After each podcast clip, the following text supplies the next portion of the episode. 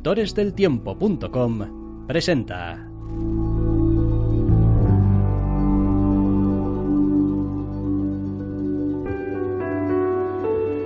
Zascandileando.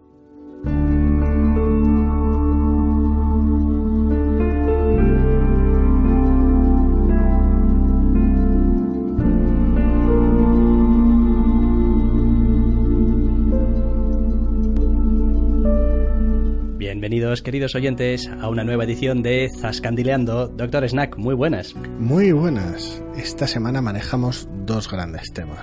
Por un lado, como bien se puede escuchar por la banda sonora, la película Spotlight, con todo su drama y todas sus ganas que teníamos de verla. Y por el otro lado, el evento monstruoso de la semana, el E3 de Los Ángeles, con todas las noticias de videojuegos que ello conlleva. Sí, la verdad, ya os aviso que este año he estado más desconectado de lo habitual. Del E3, eh, mitad imposibilidad, mitad cansancio, mitad vagancia. Pero bueno, aún Muchas así. mitades. Sí, muchas mitades, sí, ya. Es que soy más que la suma de mis partes.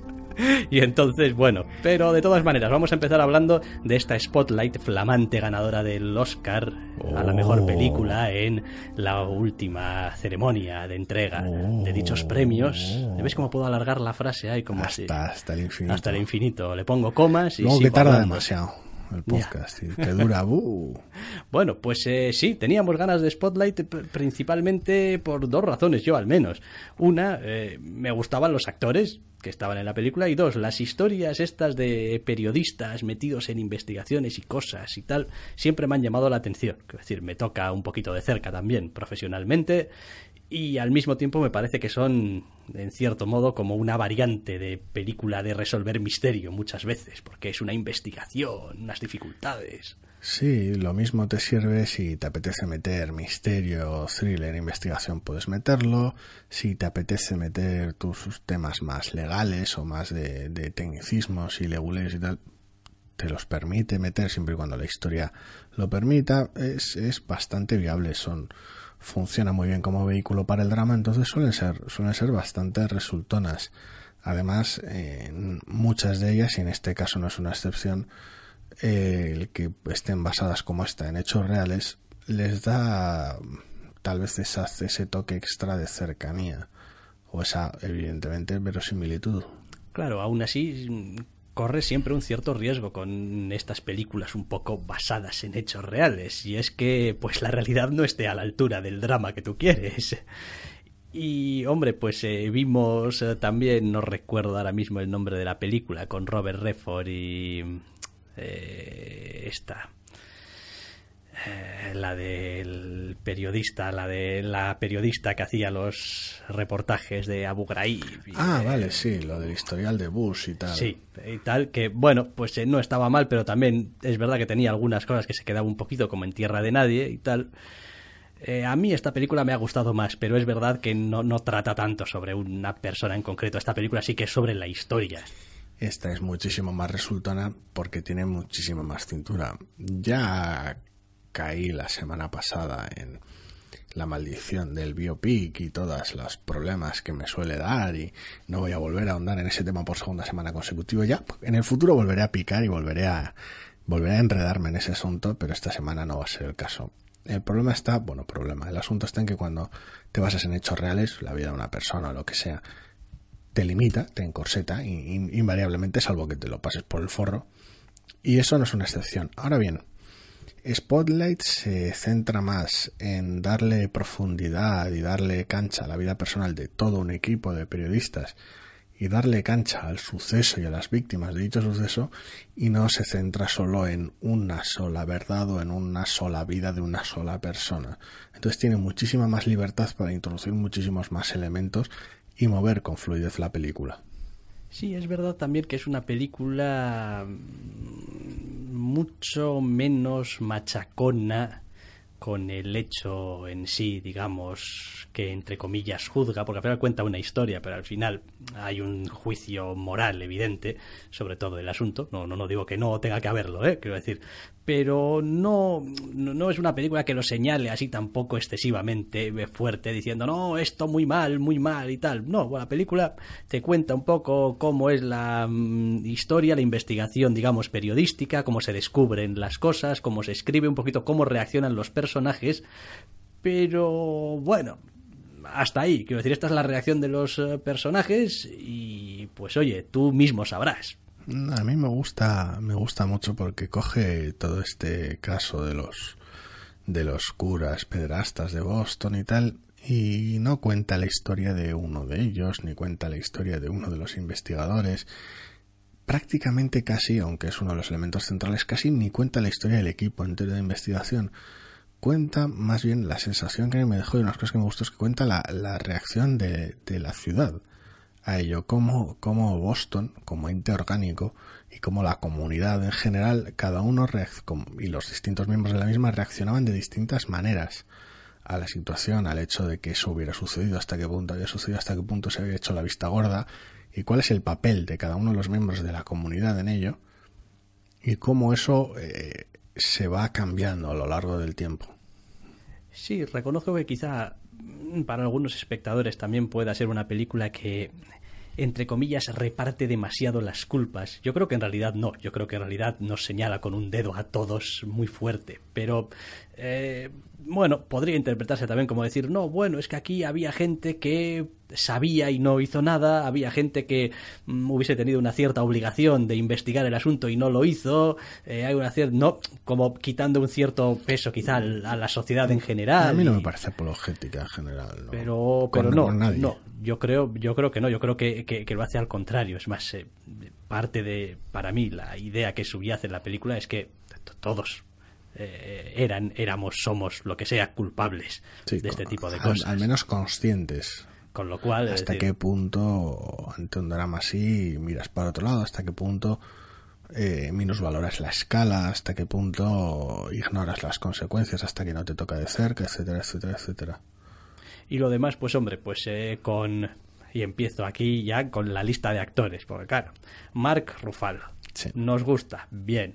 Michael Keaton, nos gusta, bien. Rachel McAdams, nos gusta, bien. Liv Schreiber, nos gusta, bien. Stanley Tucci, nos gusta, bien. Es decir, en ese sentido es muy complicado buscarle un pero. Sí, me, sorprendió el, peso que tiene, aunque está bastante bien repartido, me sorprendió el peso que tiene más Ruffalo en la película. Es bastante más de lo que esperaba. Es que es, si hubiese que señalar un protagonista, que no lo tiene como tal, pero es, porque es el personaje con más Michael Keaton es como bien sea porque Michael Keaton es el director del equipo Spotlight y tiene el peso, la representación, tiene ese ese de alguna manera esa noción de ese hombre que es de Boston de toda la vida y está metido dentro de la comunidad, tiene un cargo importante en el periódico de Boston por antonomasia, entonces tienes es esa figura por un lado y por otro lado más Ruffalo es más, más, aunque siga siendo de Boston, es más outsider, funciona más, es un tío también más extravagante, más raro, más incómodo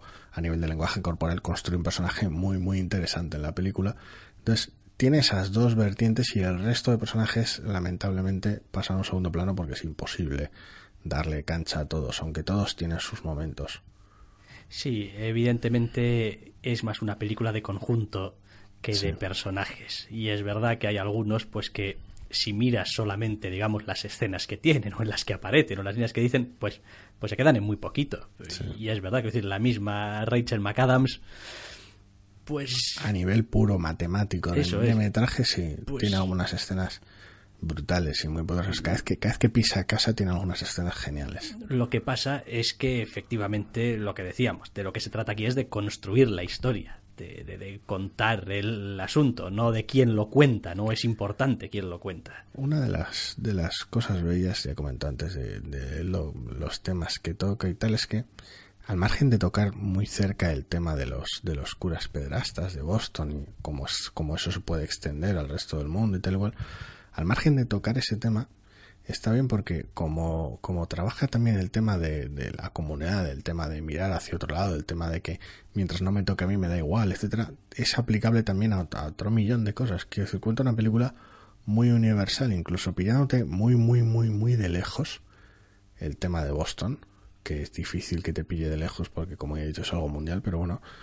eh, realmente la película consigue hacer no, pero es que precisamente que te pille de lejos es lo equivocado como precisamente nada de esto te debería pillar de lejos porque la propia universalidad de la historia es, es, es inescapable. Esa sensación de pero, pero aún así también lo que decías, ¿eh? quiero decir, en muchos sentidos esta historia podría ser una plantilla de otras historias que ocurren con otros temas donde quizá también la sociedad hace la vista gorda, se olvida, es decir, me, me, da igual que sea eh, machismo, Cual, cualquier cualquier que, cualquier drama social, que cualquier otra cosa. Es como tal pues, y como pues está sí, estructurada. todos, no, pues que yo no sabía que había, bueno, pues no sabíamos. No creía o- que era para tanto. Eso es. Bueno, en ese sentido es bastante crítica. Es decir, es, es, es, un- es una película muy crítica con guante de seda. Con guante de seda. Sí, porque no, no incomoda. Realmente no es el tipo de el película tono. que según estás viendo te hace sentir mal. Pues vas a- al contrario. Es decir, estás siguiendo las evoluciones de estos. Y dices tú, no, a ver si ya. No porque no carga las tintas, tiene pequeños momentos muy jodidos. Alguna conversación entre Ruffalo y McAdams sobre el ir a misa y el no ir a misa, la relación de, del personaje de Rachel con su abuela es- tiene algunos momentos brutales. Hay pequeños momentos, la relación del otro, los reporteros del equipo con sus vecinos, sus hijos. Pero son esos, son pequeños momentos que le dan esa, esa estructura, esa textura y esa profundidad a la película más que momentos que se utilicen para tirarle al espectador a la cara según qué cosas. Sí he de reconocer también que, como casi siempre que se tratan estos temas periodísticos, a mí siempre ha habido unas cuantas cosas que me han resultado llamativas toda la vida.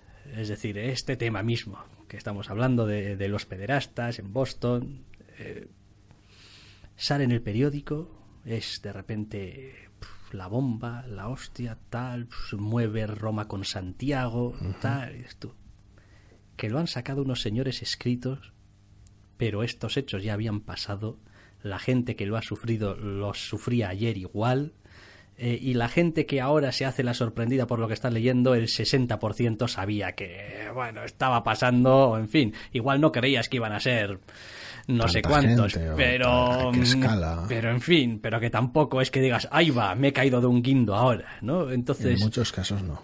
Siempre me ha resultado curioso esa especie de poder que tiene la, la- prensa o en general el periodismo para agitar un poco conciencias sobre cuestiones que en real- de las cuales en realidad todos sabemos. Es como de repente sale publicado en una primera página y es como anda. Sí, es ese tipo de película donde la labor de investigación no se trata de descubrir una gran verdad, que, que tiene parte de eso, pero no se trata de descubrir una verdad antaño conocida y darla a conocer porque, porque el público merece conocerla como otro tipo de película. Aquí no, aquí se trata más de, ese otro tipo de historia donde se trata de darle visibilidad, de darle, de darle contexto a la historia. Es como curas pedrastas. Hay, correcto, lo sabe todo el mundo. ¿Cuántos? ¿Cómo? ¿Por qué? ¿Qué permisividad hay? ¿Qué, qué decir? Darle, darle esa, darle por un lado ese contexto y por otro lado darle esa visibilidad. Después, bueno, al ser eh, una película con ese grupito de personajes, pues, hombre, pues esquiva algunas de las cosas también que si no, pues tiene que ser una película, como tener a un protagonista continuamente dando la matraca sobre el mismo tema, el que no pueda... Yendo a todas partes, eh, yendo el- a todas partes, haciéndolo todo y tal, con lo cual, pues eh, a nivel propiamente narrativo también es más variado, es más interesante, ves a distintos personajes haciendo cosas diferentes, a veces al mismo tiempo, los tiempos son importantes, la coordinación es importante, la relación entre los personajes es importante, y eso esta película también lo trabaja muy bien, lo que tú decías, ese, ese asunto del equilibrio de, de poder, de la tranquilidad social, de los distintos estamentos, mm, no siempre del todo oficiales, pero que existen ¿no? en la organización de una sociedad. Sí, porque la propia comunidad forja sus propias estructuras con el uso de alguna manera. y no está realmente se deja ver muy bien o sea en fin yo A mí, a mí me gustó, no es una película especialmente complicada, ni mucho menos, pero tampoco es una película que haga todo el trabajo por el espectador. Mantiene un equilibrio muy agradable en ese aspecto. Sí, sí. No, no, no, no te dice lo que tienes que pensar, en qué momento, ni intenta ningún truco barato para emocionar en momentos específicos. Sí, eso es especialmente de agradecer. No tienes esa escena lacrimógena y tal, de ay, se me enternece el corazón y tal. Es bastante neutra Tiene sus puntos jodidos. Tiene, tiene mm, al, al, menos dos. Pero vamos, son, son momentos muy fugaces, muy del día a día de la.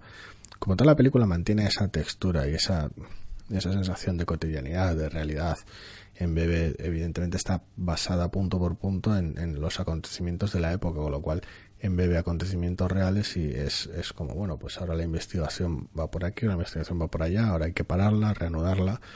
Entonces, en esos, en esos momentos es como se hace tan cotidiana que los propios momentos dramáticos son casi, casi cortísimos, por decirlo de alguna manera, son, son breves, son otro trozo más en este lapso de, no, no sé cuánto tiempo pasa exactamente en la película, pero casi un año, más o menos aproximadamente. Entonces, sí, por ahí.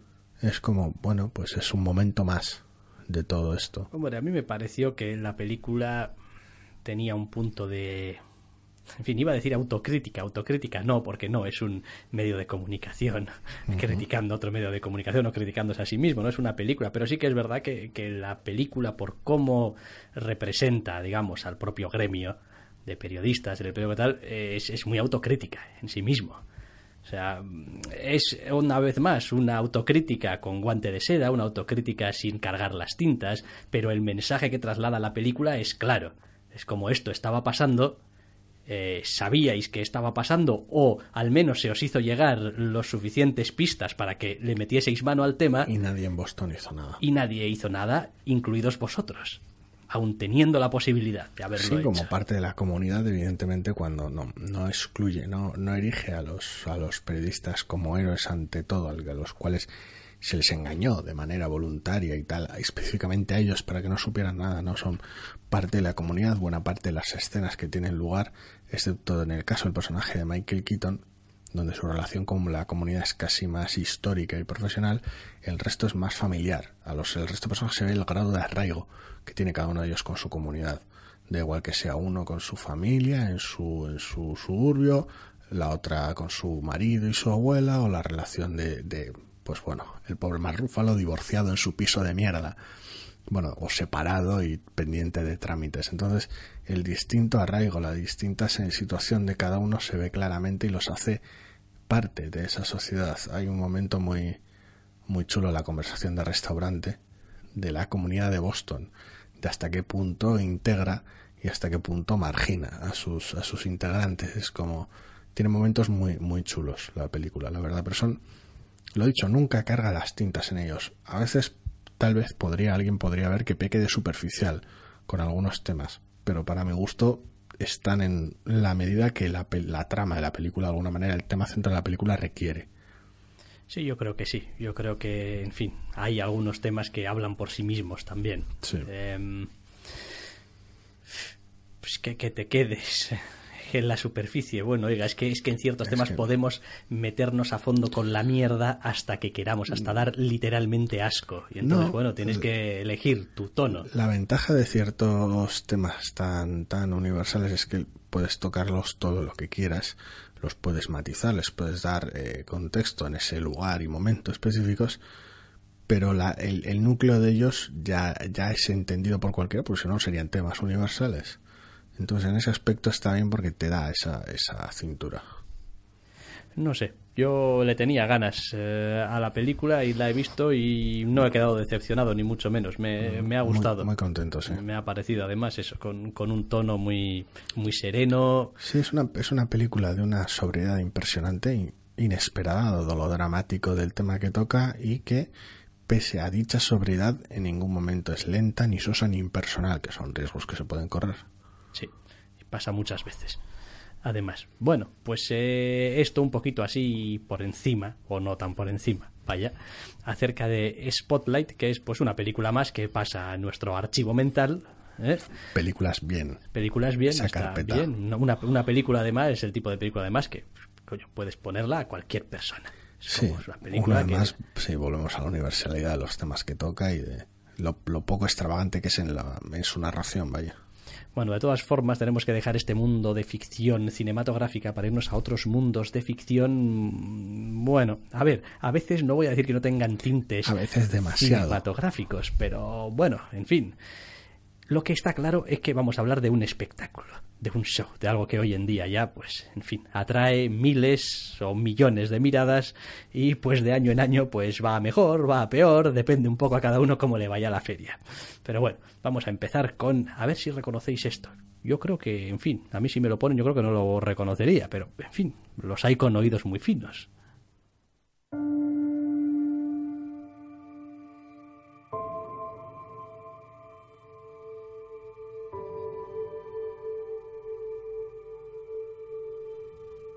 No, no me he equivocado y he puesto otra vez Spotlight. Es que empieza al parecer condenadamente despacito. Bueno, vamos a hablar del E3, que eso ya lo hemos dicho. Mientras espero que gane un poquito de tracción esto en algún momento. Porque si no... Como normalmente buena parte de la banda sonora de esto suele ser tranquila en su mayor parte. Ya, es que, a ver, y que sea una nueva entrega en un nuevo universo con nuevos protagonistas no es una excepción para Mass Effect Andrómeda. Aún así, no vamos a, vamos a empezar de verdad hablando de juegos concretos, en vez de las sensations generales que nos ha dejado este mierdero E3. Vamos, yo creo que vamos a ir casi casi compañía por compañía, golpe de efecto por golpe de efecto, creo yo. Golpe de efecto. Es EA en general. Bueno, igual empezamos por eh, a ver, la primera vez Microsoft. EA. E técnicamente, día, menos uno. EA, EA, y EA y Bethesda abrieron fuego. EA y Bethesda. Bueno, a EA, quiero decir, creo que lo poco que vi tenía que ver con Star Wars y, y. Ah, sí, y un modo campaña en el nuevo FIFA o algo así que me quedé muy loco. Sí, como todos los años, eh, lo que me sorprende es que normalmente la reacción, al menos la reacción que suelo ver yo de la comunidad, suele ser negativa es como otra vez, otra vuelta al Madden, otra vuelta al FIFA. Y la reacción normalmente no suele ser ya en plan, ¿qué brasa dan con esto? Que poco me interesa a mí. Sino hasta qué punto hay un, un overlap entre la audiencia de esos juegos y la audiencia de, bien, la prensa que está allí, o bien los entusiastas que seguimos las conferencias desde casa. Se hace raro ver que le dedican más tiempo, tanto tiempo. Siempre ha sido un poquito una queja de buena parte de la comunidad. Y cada año le dedican más tiempo. Con lo cual, pues ellos sabrán lo que se hacen, pero sí. Es que esos son dineros seguros. Anunciar el... Sí, pero, pero los que te compran esos juegos te siguen estas conferencias. Eso es, es lo raro. Da igual, pero después los medios informan sobre esas conferencias. Sí, sí, claro, y puedes tener fotos de tener a Mourinho en el escenario mientras presentas el FIFA. Exactamente. Mientras hace, hace chistes con el presentador y es como... Es de todos los que podías elegir, eliges a Mourinho. Sí, precisamente, sí. a ver, también por conveniencia. EA directamente tiró la casa por la ventana en una estructura demencial y loquísima de hacer dos conferencias a la vez y conectarlas. Una allí en Los Ángeles, donde es el E3, y otra en Londres con Peter Moore. Y fue como que es donde estuvo Mourinho. Y es como demencial. O sea, de una innecesaria brutal para presentar, entre comillas, cuatro mierdas. Porque el Battlefield 1 ya le habían dado cancha hace meses, semanas, al menos, en sus trailers y tal. Con lo cual, nada nuevo vas a presentar. El Titanfall 2 le diste algo más de cancha, pero vuelve a ser una secuela, va a lo mismo. El FIFA y el Madden, ¿para qué contar nada? Tiene un modo un modo historia, un modo campaña, aún sigues a Alex, no recuerdo qué, creo. De, de, de, de Star Wars te dedicas a contar que estás haciendo cosas esa parte me pareció para darles dos hostias. Pasó lo mismo el año pasado con Mass Effect. El año pasado hicieron una. sacaron Mass Effect. Estamos trabajando en Mass Effect. Y sacaron imágenes de los concept artists trabajando en sus mesas de dibujo. Y es como. Ok. Vale, este así de verde lo tienes. Pero este año ha sido peor porque son múltiples los estudios que están trabajando en juegos de Star Wars y ninguno tenía nada, enseñable. Nada enseñable. Ninguno. Fascinante. Madre mía de asustar, sí, de una falta de previsión increíble. Pero este año, a diferencia del anterior, sí que tenían algo más del Mass Effect Andromeda, del cual poníamos el tema, pero todavía apenas nada. Que decir, sí, bueno, pues, galaxia nueva y exploración y volver a traer el Mako de vuelta y poder ir en tu carricoche del demonio y personajes nuevos, combate más ágil He de, Todavía. he de reconocer que yo no he jugado ningún Mass Effect, he visto bastante jugar los Sí. Mass Effect y un poquito de nostalgia ya me generó. Sí, sí, a ver, a mí me gusta que parece, a ver, todavía es prontísimo porque enseñaron cuatro mierdas, pero la dirección parece ser la que me gusta a mí. Es decir, hacer el combate cada vez más divertido en vez de menos numérico. Vale que te alejas del RPG, pero no sé, darle esa, esa chicha, hacer que el combate esté, esté divertido. A ti el RP que te ha gustado es el de hablar muy fuerte con la gente. A ver, sí, porque por un lado están los diálogos, pero eso no tiene que ver con los números, ni el inventario, ni la demencia que había en el Mass Effect 1, que gestionar el inventario era un puto dolor. Pero luego tienes lo otro, tienes las conversaciones y tal, que bueno, ya veremos qué tal se las apañan con los diálogos. Pero bueno, no sé. En general la sensación de ella fue de vacío. Quiero decir, incluso comparando con años previos, es decir, o sea que mm, tienes dos, dos shooters aquí, multiplayer y tal, con campañas que nadie te ha pedido, que es muy gracioso. Battlefield 1 con campaña que no, que no queremos. El, el Titanfall ahora esta vez tiene una campaña que de verdad, que pero que nadie te ha pedido. No sé, una sensación muy rara. Y luego, pues FIFA y Madden a saco como siempre. Todavía más. Con lo cual fue como. Y ya. Y esto es.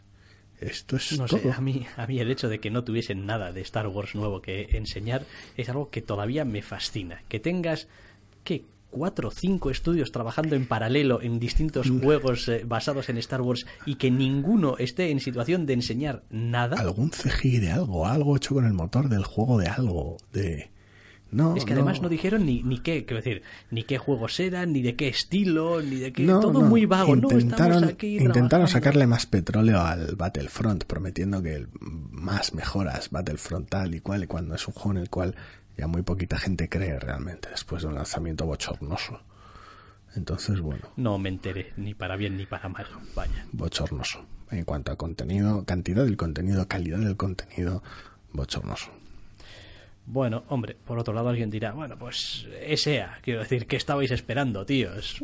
Bueno, pues, pues Mm, no sé qué es lo que estábamos Fut- esperando. Fútbol, ¿eh? evidentemente. Pues sin más. A Pero- ver, EA es una de las grandes, quiero decir. Sí, que, que, que aglutina un montón de gente con muchísimo talento, pero nada, nada. No, no, de ¿Quién enseñó el juego aquel de Joy, la droga esta que se tomaban y tal? ¿Aquello, aquello dó- dónde se vio?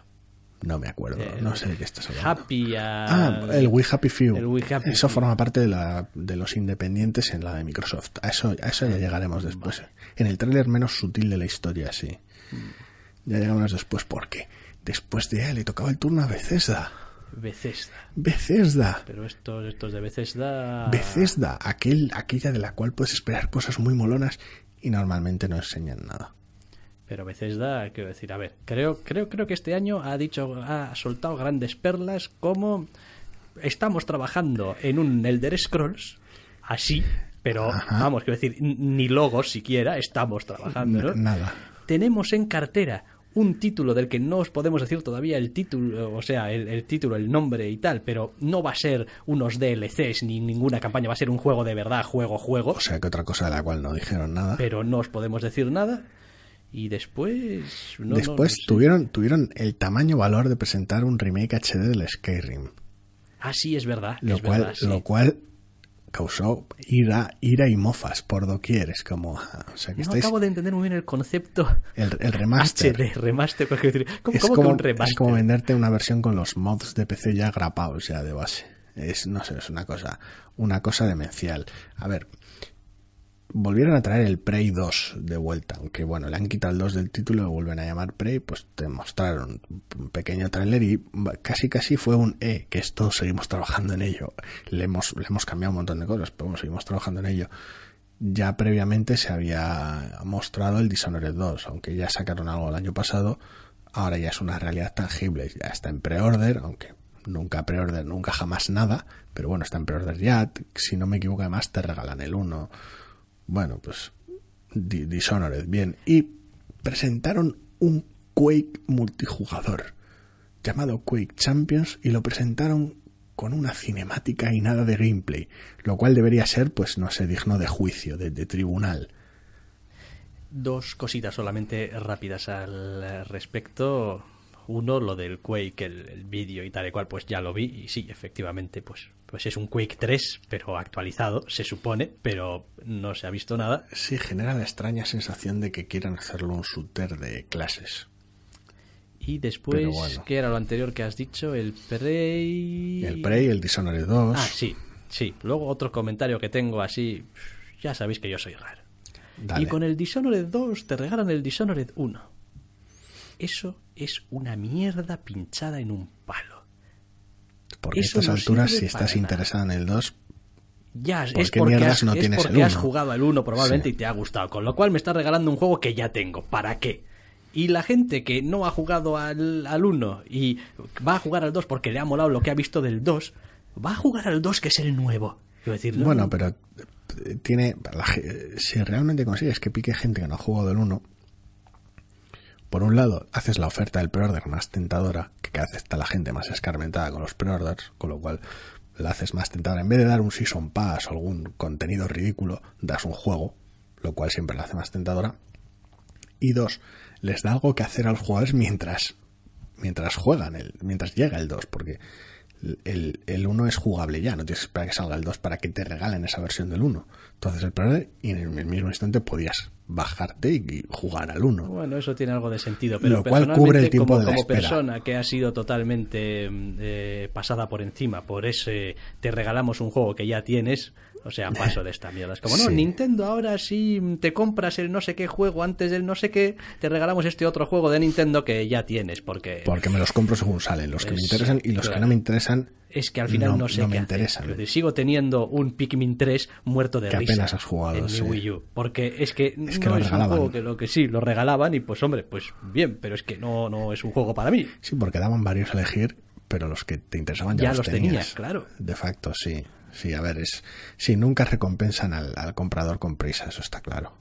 Mira que podrían, mira que podrían decirte, en general. demuestra de alguna manera, no, no sé cómo, pero bueno, de alguna manera que tienes el Dishonored manera. 1 y te hacemos un descuento del 15% en Dishonored 2. A ver, eso es fácil. En cuanto, en cuanto compras vía GOG, vía Steam o cualquier otro tipo de plataforma, no, no tienes que demostrar nada, ya lo sabes. Eso es, una vez que ya lo tienes, pues pum, nosotros hacemos un 10% de descuento. Y digo, oye, pues no es gran cosa, pero me tienes, sirve. cuánto has jugado a ellos, quiero decir, qué logros has sacado. En fin. Por información no será. Vale, Bethesda, o sea que tampoco otro gran éxito, vaya. Sí, eso fue lo que de yo el día, el día menos uno. Ujú, pero día bueno. menos uno, bien. ¿Y qué es lo que dio el día el, día- el día 1? El día, el, el día cero, El día cero, técnicamente. día cero, sí, el- vale. el- ese, ese lunes raro de tres. Lunes pues, raro de Pues por de E3. pronto dio música.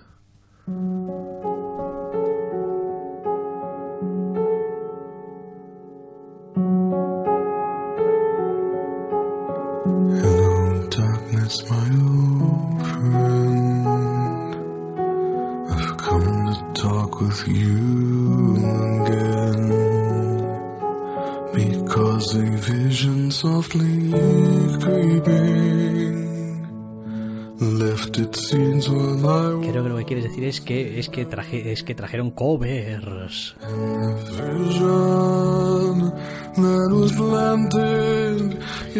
Lo cover. Sí, va a ser que sí, pero bueno, es la versión que utilizaron para el primer tráiler del Gears of War 4. Así que, como venía de vuelta, Of Silence. Bueno, pues sí, hombre, que está sí, bien. luego el tema ¿eh? se pone mucho más loco, tal que en breve. Eh, no vi yo nada nuevo propiamente en esto. Sí, fue un poquito la, la primera conferencia. A ver, gran tampoco porque después de Bethesda, a- aquella más conferencia grande, pero sí los primeros dueños de plataforma de hardware, entre comillas. Y es como, ¿y ¿cómo, cómo, qué tal le fue a Microsoft el día? Yo diría que bien. Sí, sí, a, A, Microsoft. a la fue- Xbox como la mierda, pero a Microsoft le fue de deporte, lo cual es un poquito raro. A ver, a mí me dejó unas sensaciones bastante bastante, desconcer- me dejó bastante desconcertado. Es como, no entiendo cómo me ha gustado prácticamente todo lo que estáis diciendo y al mismo tiempo no entiendo cómo queréis que esto os funcione. Es como, la palabra clave para mí de la conferencia de Microsoft fue cross-platform y no dejamos a nadie atrás Sí, cross-buy, sí. y pues no acabo de ver muy bien, muy claramente la no ya la viabilidad que se puede hacer, no pasa nada, sino realmente a cuántos subsectores de tus jugadores quieres alienar o molestar con estas decisiones. No lo sé, porque, vamos a ver, por ponerlo en contexto, al margen de ninguna mención a cualquiera que quisiera nada para un Kinect, es un aparato olvidado del cual ya nunca se habla como si fuera Voldemort, con lo cual lo de dejar atrás ya viene con asterisco. El asunto está en que la conferencia, independientemente del contenido central, abrió con la muestra de una nueva versión de la consola más delgada para este agosto y cerró con la promesa de una versión más potente de la consola el año que viene. Yes, sir. Con lo cual, pues, quiero decir, te, te, todos tus juegos en, en el centro de la conferencia vinieron en un bocadillo de máquina nueva por un lado, bueno, versión nueva de máquina vieja por un lado y versión 2.0 de la máquina que ya tienes por otro lado. Además, durante toda la conferencia, durante todos los juegos te bombardearon con, eh, te los compras para One, los puedes jugar gratis en Windows 10, porque están todos para Windows 10. Porque comentaron que sí, todos los que tengan el simbolito y todos los que tengan y vamos, no hice la lista exhaustivamente, pero creo que todos de los que hablaron eran para Windows 10 también. Igual alguno no, pero el 90%. Lo cual ahí. a estas alturas tampoco supone una novedad, que las exclusivas de Xbox de exclusiva tienen bien poco, por mucho que en esta conferencia se dedicasen a martillar de forma graciosa exclusivo para One y Windows 10. Las palabras exclusivo y más de una plataforma no tienen sentido, pero eh. Con lo cual la sensación fue de que Microsoft tenía mucho contenido que vender pero no veía razones tangibles para que lo hiciera en una One, en una Xbox, al fin y al cabo. Sí, yo el principal problema que le veo, es decir, el, concepto en sí mismo me parece fascinante y muy justo por fin ya con los jugadores. Es como, ¿por qué diablos tengo que estar comprándome en todas las plataformas el mismo juego? O sea, si al final, si es que esto es el mismo juego que me estáis viendo los mismos señores. Sí, no, y a ver, y todo esto venía acompañado de mejoras en los sistemas de Xbox Live, con torneos y mierdas, y con cosas como, como empezar tu partida en One y la partida salvada, pues seguir en un, en un Windows, y quiero decir, vamos, cosas, cosas que están bien. Pero claro, el problema es que había pocas razones para comprarse una Xbox One que no fuera comprarse casi un PC barato, por claro, decirlo de alguna manera. Es claro, esa sí. sensación de pero Sí, claro, sí. no tienes todo lo del PC, tienes solo lo de Microsoft. Entre comillas, todo lo de. Xbox. Y por otro lado, este concepto de no vamos a dejar a nadie atrás, todo va a ser jugable en la Xbox eh, eh, One, La One, actual, en la sí. Xbox One S, Sí. que es la versión... Y en Project ¿eh? Scorpio. Y en Project Scorpio. Sí. Dices tú, mm, entiendo. A ver, y entonces exactamente qué es lo que me está vendiendo Project Scorpio. Pues eh, asumo que algún tipo de mejora en la potencia para jugar más bonito los juegos que ya tienes o más fluido, ambas cosas en cualquier caso. Y supongo que de vistas a que tenga capacidad de enchufarle algún tipo de realidad virtual. Digo yo que será el punto central de venta, pero claro, la Es desventaja que... tienes en ese juego... Pero, pero es que después se supone que yo voy a poder jugar a mi juego en Xbox One y tú en tu Scorpio y podemos jugar el multi- mismo multiplayer, ¿no? Sí, solo que yo igual tengo mejor resolución o mejor mejor frame rate no creo porque igual eso genera problemas técnicos, pero mejor resolución o lo poder jugar en VR o lo que sea. Pero No si lo sé porque no dijeron pero- nada más allá del nombre Pero si se ha intentado, pero si se ha intentado con cosas como el- la retrocompatibilidad y a duras penas se ha podido. ¿De verdad Ya, me estás diciendo que vas a mantener Ten en cuenta que las máquinas cada vez son más homogéneas. En ese aspecto casi parecen más un PC, entre comillas. Ya no son máquinas tan alienígenas, tan individuales. Sobre todo esta generación más reciente. Entonces, cuando ya puedes rastrear el fabricante y el, el tipo de componente de cada, de cada, o sea, el, el origen de cada componente de la máquina. Y no directamente emularlo en un PC. Pero vamos, que decir, sí ver más o menos la, los márgenes de potencia, los que se mueven. Entonces, pues supongo que un upgrade en estas consolas es mucho más sencillo de realizar que un upgrade en las consolas de 8 o 16 bits de antaño. no, no lo veo claro. Pero bueno, a ver, el- No lo veo claro. Ahora, la conferencia me pareció que está bien, eh, anunciaron juegos que, oye, pues vale. estuvo decente. A ver, no fue nada para como para aplaudirles al margen porque desde principio a fin estaba viciada por esa sensación de ¿y para qué cojones tengo una One si tengo un PC? Que es una condición importante, no lo puedes ignorar. Necesitas un PC de cierta potencia, pero eh, estaba todo el rato esa idea flotando en el aire. Además, al margen de eso, pues sí, eh, ya hemos hablado de que le dieron más cancha a lo de Software 4, presentaron Forza Horizon 3, volvieron a darle cancha al Recore, esta especie de juego de supervivencia, parece Sí. que el mundo abierto con los robots y tal. Presentaron el clásico chorreo de indies de toda conferencia que se precie, un poquito de Tekken 7, el retorno de, de- bueno, el retorno, el aumento de la desborgozonería en el Red Dead Racing 4.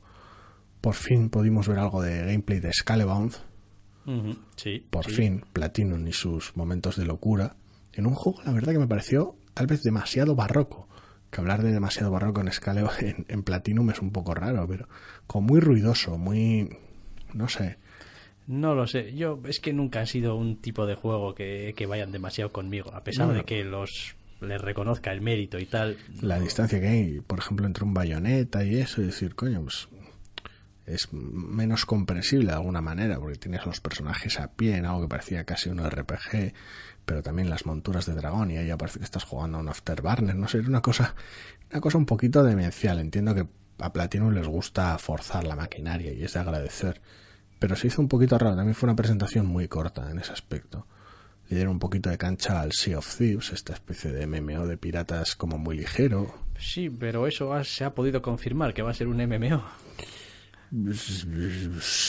No lo sé. Bien. En general es la sensación que daba y creo que creo que sí, pero tampoco le he seguido al rastro profundamente Eso es, porque algo, es algo de todas formas que- paladas y que- paladas de juegos. que también me, me pudre bastante. Tenía pinta de estar un poquito verde también, ¿eh?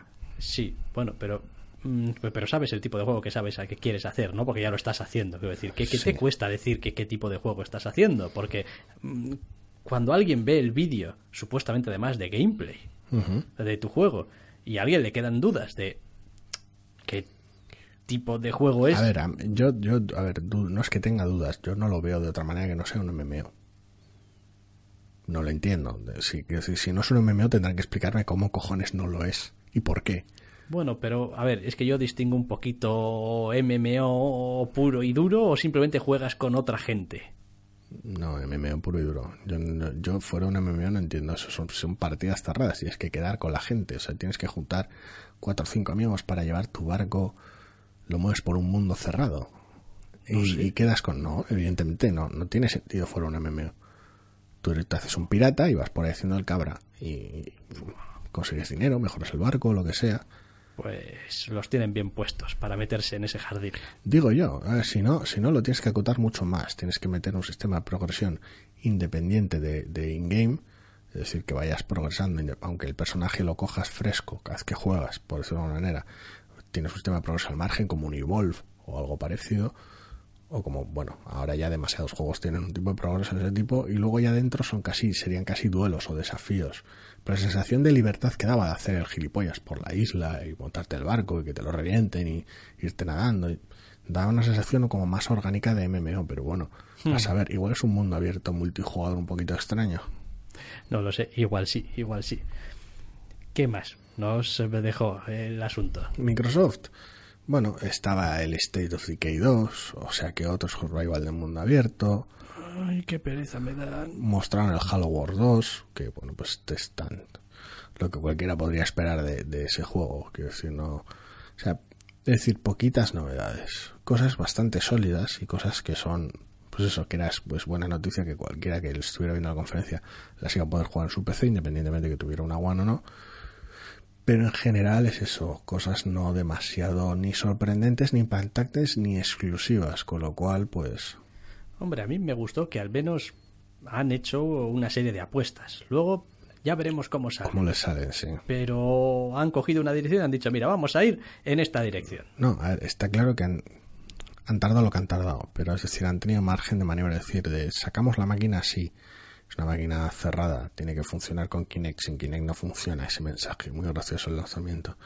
Y esto tiene que ser así, ver la reacción de la gente y cómo le han dado un volantazo 180 grados en la dirección completamente opuesta, que decir, es de, es de agradecer. Se podría haber hecho más rápido, es posible, pero bueno. Bueno, en general, bueno, con un rumbo, ya veremos. Sí, lo gracioso fue que después de la conferencia de Microsoft, que no de Xbox realmente, tuviéramos la conferencia de PC, cortesía de AMD, que es como, vale, o sea, paso de la conferencia que tiene un montón de juegos de PC y paso a otra conferencia que tiene todavía más juegos de PC que no habéis enseñado porque no están en One. Y es como, vale, bien. Es como si las veo las dos seguidas, cada vez tengo menos ganas de tener una One. No acabo de entender, por cierto, exactamente a qué hace referencia esta pista que tengo aquí de audio, que no sé cuándo va ni por qué. Esa, esa va ahora después del PC y es culpa de Ubisoft. Esta va ahora después del PC. Sí, Vale. lo del PC en general se puede resumir como un montón de juegos, porque es el puto PC. Entonces, el formato era genial porque era un formato de tal show, le dieron cancha a los juegos en formato de tal show, entre, entre charla y charla corta metieron más vídeos de más juegos, se pudieron ver cosas como un Dawn of War 3 o como un Mountain Blade 2, que cualquiera que sea bastante jugón de PC dice tú, ah, aquí este tipo de cosas que estoy esperando y sí que fueron cosas muy cortitas y como pues lo, lo paga AMD el asunto, hubo momento patrocinar de, de enseñar físicamente tarjetas de AMD en plan, tenemos esta que es petarlo y esta otra que es y esta que es la gorda de todas y es como en fin, pero bueno, a ver, todo es vender, todo el E3 es vender, pero se hace raro vender hardware teniéndolo en la mano, en tu cara, un componente de hardware. No, no, está bien, las cosas hay que hacerlas ya a, a ese público que está ahí, además, sin que ninguna tu, vergüenza. tu- o sea, tu- tu conferencia de PC al fin y al cabo. si quieres jugar estas mierdas en PC, necesitas tarjetas como estas para poder jugar en tu PC. Y no las de Nvidia. Exactamente. Porque por eso pagamos nosotros esto y tal. Sí, a ver, estuvo guay, sobre todo pues eso, por la cantidad de juegos mostrados y el, el tono fresco y ligero en el que se hizo.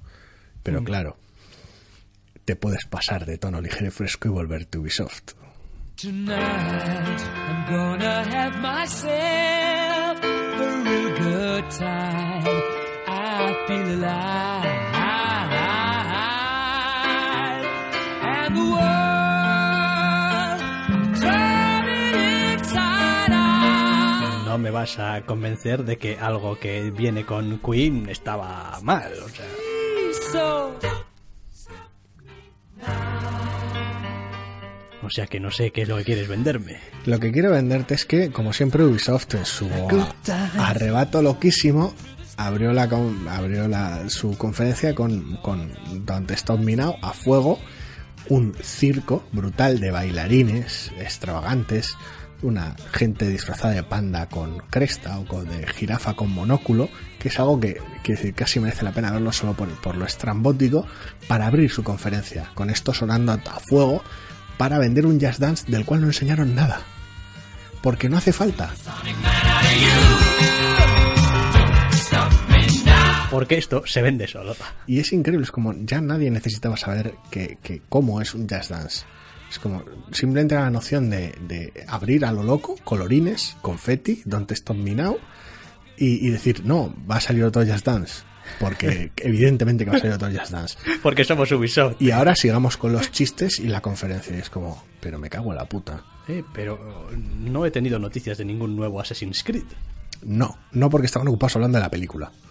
Ah, Pero sí, no, no se ve que no, no hay un Assassin's Creed inminentemente. Oh. Lo cual, darle a la franquicia descanso no, porque para dar un descanso necesitaría dar un descanso varios años. Uno solo no valdría. Porque en los últimos años han salido más Assassin's Creed que FIFAs. Pero bueno, al menos sí, parar un poquito con el tema estaría bien. Lo cual no significaba que no recurrieran a otras marcas de la casa. Quiero decir, acto seguido presentaron el Tom Clancy's Ghost Recon Wildlands. Que es como otro Tom parece, Clancy's. parece que estés hablando del Stark pequeño. Ghost Recon. Ghost Recon. Bueno, no sabemos lo que pasará. da- démosle tiempo a George R.R. Martin. El caso es que es, es básicamente es como coger cualquier serie, película de narcos y tal, y fronterizo, México, tal, con tus, tus, tus, tus narcos y tus, tu- tu- tus agentes de la ley un poquito de gatillo fácil y llevarlo un poquito al once, lo cual lo hacía bastante llamativo. Pero seguía siendo el mismo tipo de juego, con tus coberturas, tus tiros, etcétera pero bueno, decir, es, es un poquito ya casi marca de la casa. Presentar algo de Tom Clancy. Y lo que han convertido en mi marca de la casa exacto ha sido presentar algo de South Park. y, y es como muy bien, oh, otro, Park, otro South Park. RPG de South Park. Si ya tenías tu, tu cachondeo previo con la fantasía, esta vez toca hacer cachondeo de los superhéroes. Ah, bien. Así que se han marcado un South Park Fracture Bad Hole. Ajá. Bad Hole. En fin. Y donde pues esta vez se disfrazan de superhéroes y hacen el payaso. Bien. Con todas las referencias a DC y a Marvel que puedas esperar. Quiero decir, tampoco es eso. Pero bueno, luego le dieron su momento pequeño de cancha a la realidad virtual con, con algo que para que a mí me suda muchísimo la polla, pero para otros será un sueño de la hostia, que es eh, un juego de Star Trek, de estar en el puente del Enterprise Ese haciendo cosas. Sí. Sí, Y sí, es como, me pareció, joder, al que le mole esto tiene que ser la hostia. A mí como que... De hecho, a mí me recordó esa vieja historia, ese viejo sueño húmedo de un colega que ambos eh, tenemos. Sí. Nuestros saludos desde aquí al, al amigo Keinet. Y su, creo recordar que él lo llamaba Capital Ship Commander, Algo de eso. que básicamente vería ser un, un juego en el que varios jugadores estuviesen realizando tareas diferentes dentro del puente de un destructor estelar, creo recordar que era. Y sería la hostia. y que sería la hostia y tal y cual, y bueno, en su cabeza era la puta vida. Bueno, Pues, ahora en VR. pues tal. ahora en VR y con Star Trek, pero al final sí que es verdad que, bueno, Está guay mostrar sus imágenes in-game, que bueno, en un juego VR siempre es... La distancia siempre hace complicado venderlo y tal. Bueno, pues no a sé, mí una, me gustó la idea. Ese es el tipo de, de- de juego gilipollesco que yo, yo lo jugaría. es una propuesta a priori atractiva. Quiero decir, es como... Pasaba un poquito con lo siguiente que presentaron, con el For Honor. Es como, quiero decir, aquel juego de, de violencia medieval que presentaron el año pasado muy por encima. Ya directamente aquí dijeron, sí, caballeros medievales y vikingos y samuráis todo junto a la vez. Ma- mamporros, gráficos gordos. A priori es atractivo, pero claro, luego hay que jugarlo. Yo, yo lo vi un poco clunky, la verdad. A ver, No. Lo vi como digo, "Uf, es que esto, esto es más bonito que, que- que bonito de jugar. que, que práctico. A ver, por un lado entiendo que no quisieran exagerar tanto el combate como si fuera un Warriors o cualquier otro juego de este tipo. Es como, no, esto no es una locura anime, no vamos a montar aquí en 99 Nights, pues esparcir soldados a lo loco. Pero sí que va, va suelto. El personaje sí que esparce, esparce soldados a manos llenas con bastante alegría. Me dejó cierta sensación eh, también de que a pesar de todo el esfuerzo que se ha hecho en que no se parezca demasiado, me dejó un cierto pozo raíz. De vas del punto A al B, machacando lo que hay en medio, en el punto B salta una cinemática, del punto B vas Sí. al siguiente. Sí, a ver, es mantiene un equilibrio raro, porque si hubieran mostrado simplemente un vídeo, una cinemática, un vídeo in-game o lo que fuera, no hubiera pasado nada. Si hubieran mostrado mucho gameplay sin, sin editar de alguna manera, tal vez hubiera quedado más limpio. La sensación general que dio fue de tren de la bruja, una vez más. Eh, mostrar una secuencia de los vikingos intentando arrasar con, con tierras de los samuráis, por explicarlo de alguna manera, y es como, vale, vídeo in-game de los vikingos llegando a sus barcos y, a- vamos, atracando o encallando, claramente en la costa de manera brutal. Cinemática de los soldados bajándose el barco y comiendo catapulta por un tubo. Ahora puedes jugar un poco y esquivar catapultas rodando y darle unos machetazos a un soldado. Vídeo de cómo toca intentar abrir la puerta. Quiero decir, eh, y ahora otro script, y ahora trepar, y ahora aparece el malo y te suelta un diálogo. Y es como, resultaba muy, muy pesado y muy torpe en ese aspecto porque cortaba el ritmo de los mamporros. Los mamporros son sagrados. Joder. Si se supone que tu juego son los mamporros, a pesar de todo. Hay que... Entonces, quiero decir, y y fue, de hecho, fue una de las propuestas más atractivas de Ubisoft. Con lo cual, pues da, dej- deja una idea bastante clara de lo flojo que fue en general. Hemos establecido el orden de este podcast cronológico mal. Mal. Porque estamos hablando de un montón de mierda que ni nos va ni nos viene. Es hora de pasar Y, a Sony, y nos entonces. estamos quedando sin tiempo para las cosas que más o menos podríamos tener algo que decir con un cierto interés. Porque para decir esto no lo vi, esto me pareció mierda, pues no hace falta mucho tiempo. Vaya, creo yo. Así que vamos a pasar ya a la conferencia de Sony, los cuales, ah, pues tampoco es que se quedasen corto en esto de, en fin, las grandezas.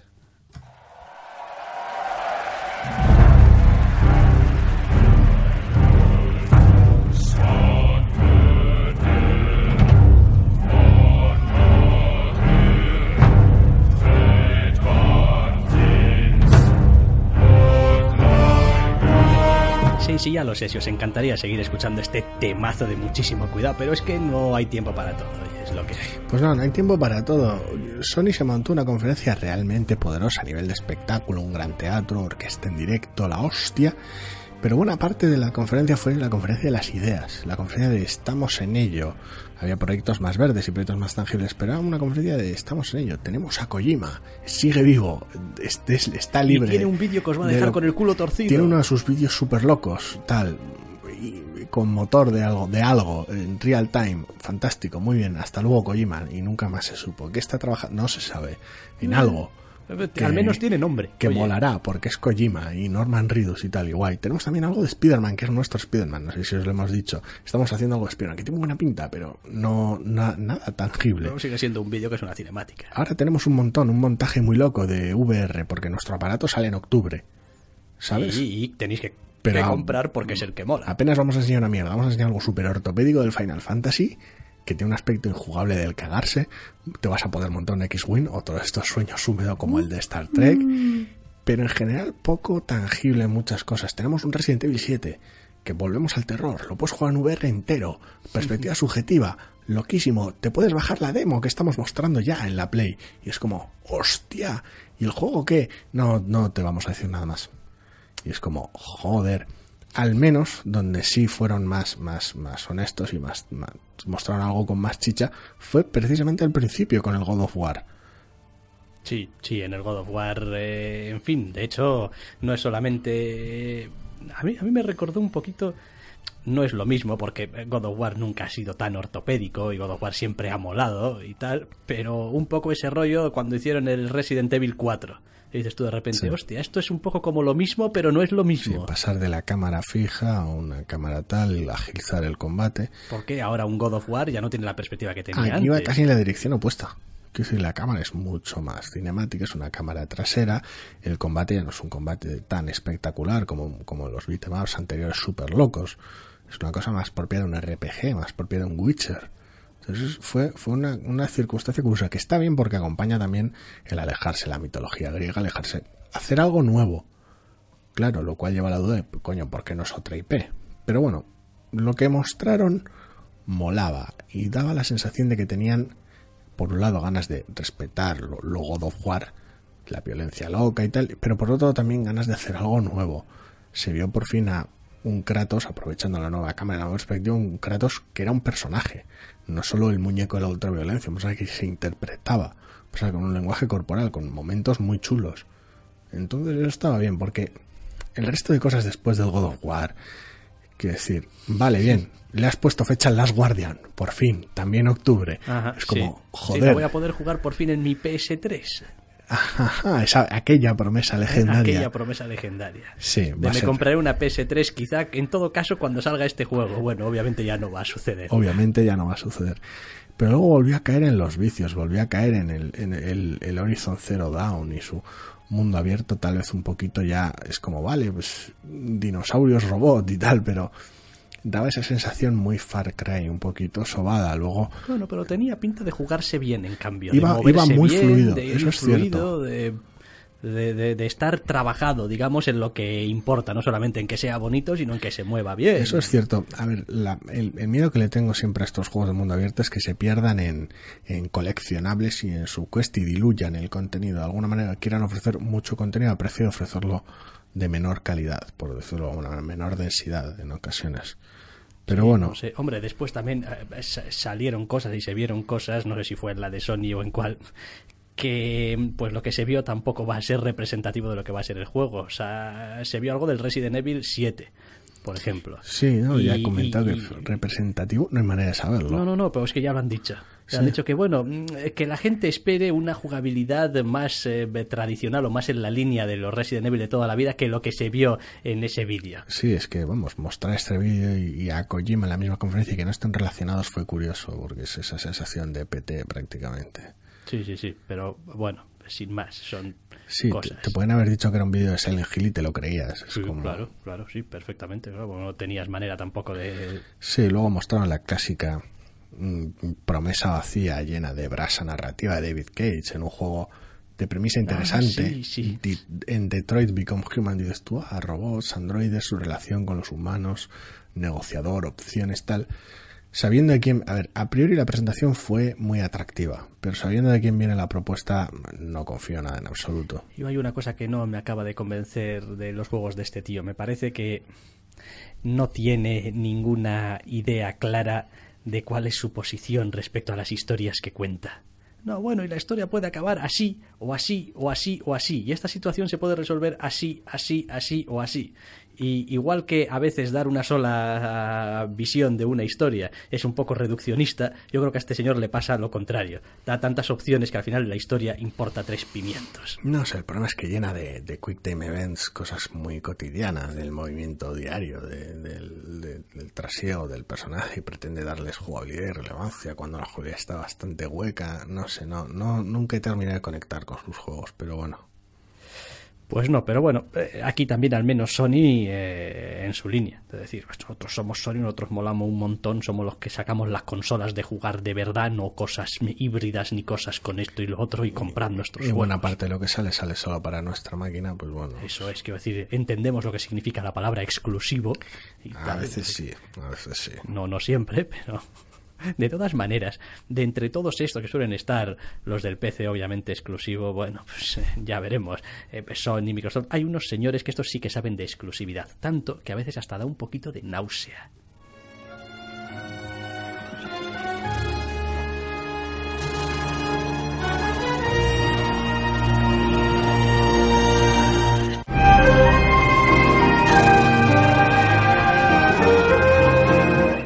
A veces da un poquito de náusea porque, hombre, es que a veces con las cosas de Nintendo te pasas años esperándolas, joder. Ese es pasarse de exclusivo. Sí, Nintendo está en una situación malísima con una consola que no ha funcionado con el gran público, apenas ha funcionado a veces con, con buena parte de los fans y una situación muy comprometida, anunciando que en la siguiente primavera va a vender de manera mundial una consola nueva y sin mostrar nada en absoluto de ella. De hecho, de hecho, la única mención a un juego de NX, al margen de este Zelda, fue en Ubisoft. Quiero decir, por, por curioso que resulte, Ah, Ubisoft. La eterna promesa de que va a apoyar a Nintendo y luego saca dos juegos y dice, pero si esto no vende nada. Por curioso que resulte, cuando, cuando abrieron la conferencia con el Just Dance, ya dijeron Just Dance para PS4, Xbox One, PC y NX. No, Ubisoft son inasequibles al desaliento. O sea, no O sea aprenden que nunca. Ya sabes dos juegos, Legends of Zelda, Breath of the Wild y Just Dance 17 o bueno, Just Dance, el nombre que le pongan. Sí, Just Dance no lo apuntamos por aquí exactamente cuál era el nombre. No, creo que no, creo que No, lo tendré aquí no en el si- archivo de, de audio, me imagino. A- a Just Dance, no, No, no, Just Dance punto. El- Just Dance creo, creo que punto, pero- 17 es a lo que aludieron, pero bueno, el asunto está en que Nintendo, que ya se había alejado de dar las conferencias y tal y de montar un show Pues este año casi ni viene. más centrado en el más centrado en el gameplay, más centrado en vamos a dar la brasa con los hablar con los desarrolladores y con la gente, vamos a mostrar mucho gameplay, no vamos a hacer un show. Años antes directamente te ponían un vídeo y luego el gameplay. En este caso no ha habido ni vídeo, básicamente, no ha habido como tal un Nintendo Direct ni nada en absoluto. Directamente han conectado con, con el stand que tienen allí y se han dedicado a mostrar horas y horas de juego. Lo cual está muy bien porque ves el gameplay prácticamente sin adulterar, son versiones específicas de demo con momentos concretos de los juegos, pero bueno, es gameplay directo, sin escenarios, ni músicas, ni, ni, ni, ni trampa, entre comillas. Por otro lado, mal porque más allá del Zelda no tenían nada tangible. Estoy horrificado. O sea, a ver, O sea, la, la, la, la sensación que ha dejado Nintendo en este E3 es de, tíos, eh, tienes una Wii U, mala suerte, tendrás un Zelda del petarlo. eh, el problema es que su máquina de sobremesa está muerta. Ese es el problema. Ha tenido juegos no, buenos. no, no están haciendo ni ademán de que, bueno, como es nuestra máquina, pues vamos a hacer un... nada. ¿Ha tenido juegos buenos? Pues sí, ha tenido juegos buenos, eso, eso está muy claro. No los suficientes, pero ha tenido juegos buenos. Bien. ¿Va a tener un, un juego bueno? Sí, va a tener el Zelda, al que le vamos a dar cancha. Pero el Zelda va a salir en, la- en las mismas fechas que va a salir la máquina nueva. Y el resto de este 2016 del que tanto queda, incluyendo una campaña navideña, ¿qué? Porque habéis centrado vuestro espectáculo en un juego que no va a salir todavía. No, ajo, ajo y agua, es lo que hay, es ajo y agua. Es como Entonces- si a estas alturas ya sabes que estás desahuciado, así que date por jodido. Ha habido cosas, han presentado un Paper Mario con un aspecto bastante simpático y algún juego que está en Crossbuy entre la Wii U y la 3DS como el Severed, pero, Rabo.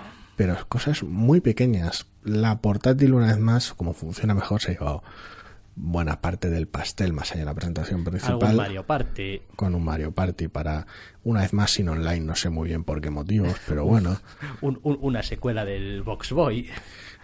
un- una nueva IP en formato de RPG single player bastante simpático. Tal vez falta de chicha el Ever Oasis, un poquito descafeinado, pero con una estética bastante pintoresca y parece que un juego bastante sólido detrás. Y el Pokémon nuevo, al cual le dieron toda la cancha de la galaxia. Pero al final, básicamente, lo que centró toda la atención fue el Zelda. Ya. No, que, que conste que el, juego tiene una eh, pinta bastante espectacular. Y quiero decir, y en fin, es que esto sería casi casi con lo que se ha visto en materia como para estar hablando otros 20 minutos. Pero básicamente la idea mm, principal que ha dejado lo que se ha visto del Zelda es, señores, este Zelda va a cambiar un montón de cosas respecto a cómo se venían haciendo las cosas en los demás Zeldas. Sí. Eh, a partir de ahora vamos a tener inventario, armas que se rompen, ropas distintas, equipos que te quitas y te pones, eh, la vida la recuperarás a través de la comida que vayas eh, cocinando, puedes escalar, puedes... Me hace gracia porque le han dado la, la vuelta al, a la saga, de alguna manera, aplicándole cosas que son casi de, de, de- de toda la vida. Que es como de repente, es que en un Zelda 3D se puede saltar. Que es como tú, joder, Por ejemplo. menos mal que esto no es el Doom. Es como, no, pero, pero de repente cambia mucho la perspectiva porque cambias a un juego de mundo abierto. Entonces, el enfoque de este juego ha cambiado totalmente y gracias a que mostraron horas, horas y horas de juego, estamos hablando de que el juego lo han vendido a base de presentar un tráiler de dos minutos y a partir de ahí mostrar una decena de horas de gameplay directo en una zona muy pequeña del juego, con lo cual, quiero decir, hay mucho más juego detrás de todo esto, hay elementos de historia que no aparecían para evitar los spoilers, con lo cual lo cuidaron bastante, pero quiero decir, no ha habido cinemáticas, no ha habido vídeos, no ha habido montajes, lo que ha habido es el puto juego siendo jugado en directo. Y eso es de agradecer, pese a, pese a todos los demás problemas de Nintendo que tiene y muchos, eso sido de agradecer. Pero una vez más, vuelve el problema del mundo abierto. Quiero decir, vale que es un Zelda, vale que tendrá las ideas más o menos claras, pero ¿hasta qué punto me va a pasar el día haciendo sus quests chorras o coleccionando mierdas o cogiendo frutas de los árboles o haciendo el cabra por respuesta, ahí? Exactamente el tiempo que tú quieras. Ya, ya, pero es eso, esa, esa sensación del mundo abierto, de, de esa falta de rumbo de alguna manera, esa falta de guía, hasta qué punto beneficia el darle aire, darle re- posibilidad de respirar al Zelda y hasta qué punto podría incomodar y desenfocar. En fin, tendremos tiempo de hablar de todas formas del Zelda, porque anda que hasta Cuando que salga, salga, sí. todavía nos queda, nos queda la guerra. Pero tenemos que poner punto y final ya al podcast por eh, esta semana. Así que si así lo queréis, podréis volver a escucharnos la semana que viene. Hasta la semana que viene.